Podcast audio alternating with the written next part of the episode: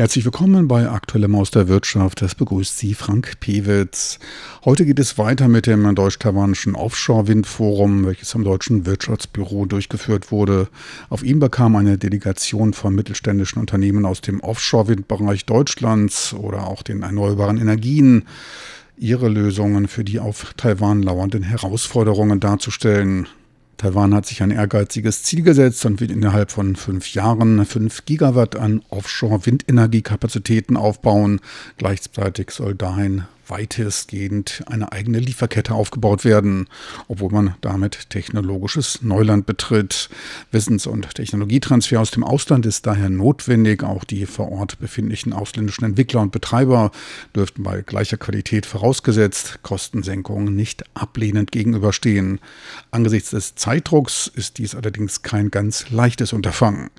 Alexander Orff, Vizepräsident von der Non-Profit-Organisation World Forum Offshore Wind Asia Pacific, kurz WFO, sieht die guten, lukrativen Standortbedingungen für die Windenergie in Taiwan, wies auf dem Forum aber auch auf die Erfahrungen Deutschlands hin. Fehler müssen nicht wiederholt werden. Das WFO ist eine relativ junge Interessensvertretung der Unternehmen aus dem Offshore-Windbereich. Also es wurde hier über die Lokalisierungsanforderungen gesprochen, ein Thema, was in Europa eher nicht bekannt ist und was hier von ausländischen Unternehmen und Investoren mit einkalkuliert werden muss. Es gibt drei Phasen innerhalb der Rahmenbedingungen. Mit jeder Phase sollen einige Teile der Lieferkette lokalisiert werden.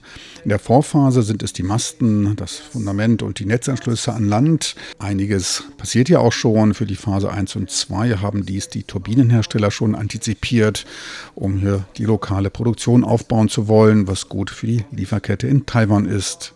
Etliche Anstrengungen sind aber auch bei maritimen Ingenieursdienstleistungen erforderlich, bei der Logistik und der Ausbildung. Und ich möchte dabei betonen, dass Logistik und Infrastruktur bereits einen Engpass für Taiwans Offshore-Windbereich darstellen. Die meisten denken bei Offshore-Windparks an die großen Masten und Turbinen, einige an Plattformen. Jeder denkt an diese Komponenten, doch können wir diese schweren Strukturen nicht ohne entsprechend fähige Schiffe aufbauen, die zwei Jahre Vorlaufzeit brauchen. Es werden eine Menge an Transportschiffen benötigt. In Großbritannien wurden allein für die Aufbauphase von 160 Turbinen 20 Schiffe benötigt. Ich sehe diese Zahl an Schiffen hier nicht vor Ort. Je nachdem, ob es ein Um- oder Neubau ist, würden lokal hergestellte Transportschiffe sechs bis zwölf Monate brauchen. Insgesamt muss sorgfältig darauf geachtet werden, wo die Engpässe in der Lieferkette sind. Und ich sehe diese über die gesamte Wertekette von den Kabelverlegern zu Plattformversorgungsschiffen, Taucherschiffen und Crewtransportschiffen und auch bei Schwimmplattformen und Schwerlastschiffen. Dies stellt in Taiwan bereits einen Engpass dar, wenn man in Betracht zieht, dass man in den nächsten fünf Jahren fünf Gigawatt aufbauen will bottleneck if we consider we want to build 5 Giga in the next 5 years. Gleiches ereignete sich in Deutschland 2010. Er empfahl daher, wie in Deutschland von RWE praktiziert, die Produktion eigener Schiffe, um nicht in Abhängigkeit zu geraten. Dies sei auch für den Eintritt auf anderen Märkten wichtig. In Europa sind zudem kaum freie Schiffskapazitäten vorhanden. Mögliche Engpässe drohten auch dem Hafenbereich und der Logistik. Also, Wir sprachen auch über Hafeninfrastruktur und den Verkehr. Die Konzentration der Windparks ist vorteilhaft, hat Synergieeffekte, doch die Boote müssen auch zurück in den Hafen und wollen nicht draußen warten. Dies könnte Probleme beim Raumangebot und Verkehr in den Häfen bringen. Die entsprechende Infrastruktur ist notwendig, um nötige kostentreibende Wartezeiten vermeiden zu können. Gleiches gilt für Lagerflächen und Kapazitäten und Werkstätten, um die mit den Großprojekten einhergehende starke Nachfrage zu meistern. Wartezeiten für die Schiffe würden teuer. Doch auch dann ist die erfolgreiche, effiziente Umsetzung noch nicht garantiert. Doch auch wenn man die besten Schiffe der Welt hat, aber nicht über die richtigen Installationswerkzeuge wie Hydraulikhammer, Taucherausrüstungen verfügt, all dies gehört zur kritischen Lieferkette, zur rechtzeitigen Lieferzeit. Und dies sind die Bereiche, in denen man sich bereits an einem Engpass befindet. Und dies ist wirklich wichtig, wenn man über sinkende Energiepreise hier in Taiwan und eine Stärkung der lokalen Lieferkette sprechen will. Die Hafeninfrastruktur, die Größe der Boote und deren Betrieb sind Bereiche, in denen Taiwan einen Zahn zulegen muss. Der Schlüssel für den Aufbau der Offshore-Windparks ist auch die Vermeidung sprachlicher Missverständnisse, um effizient zu kooperieren.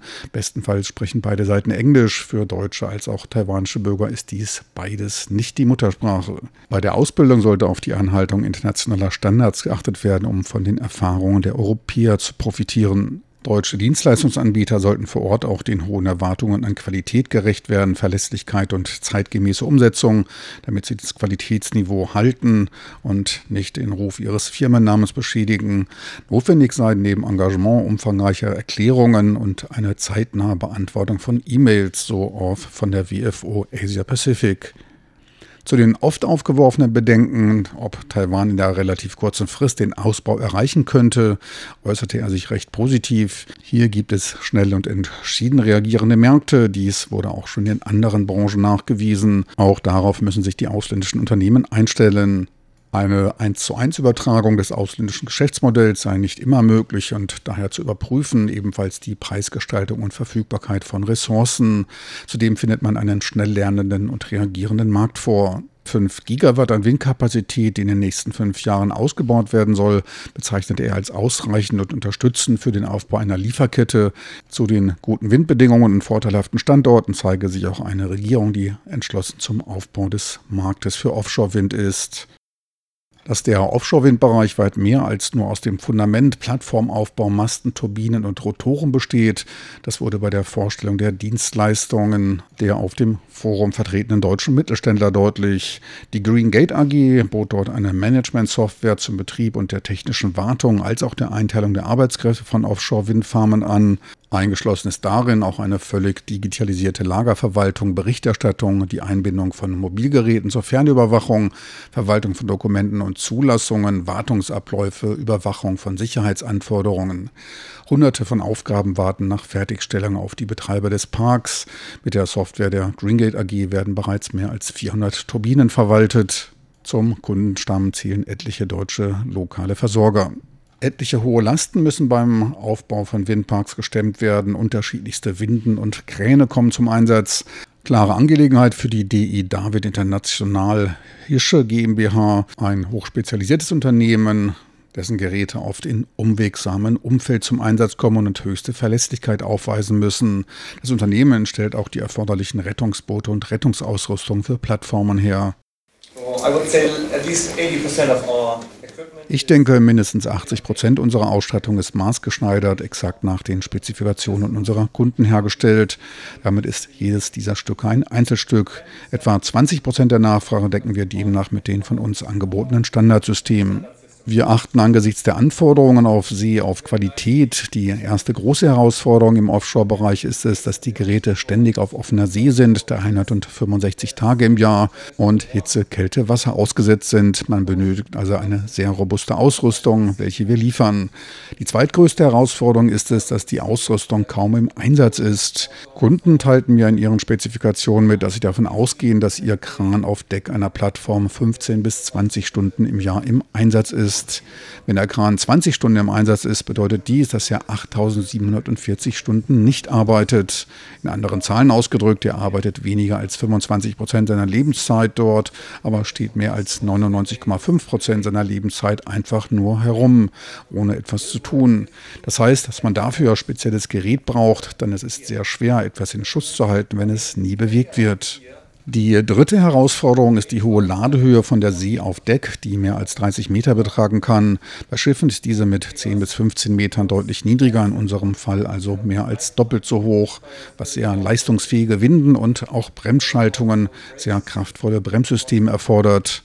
Denn das Arbeitsprinzip dieser Lebensrettungsausrüstung folgt dem Gravitätsprinzip. Und das geht so. Gravity works like that.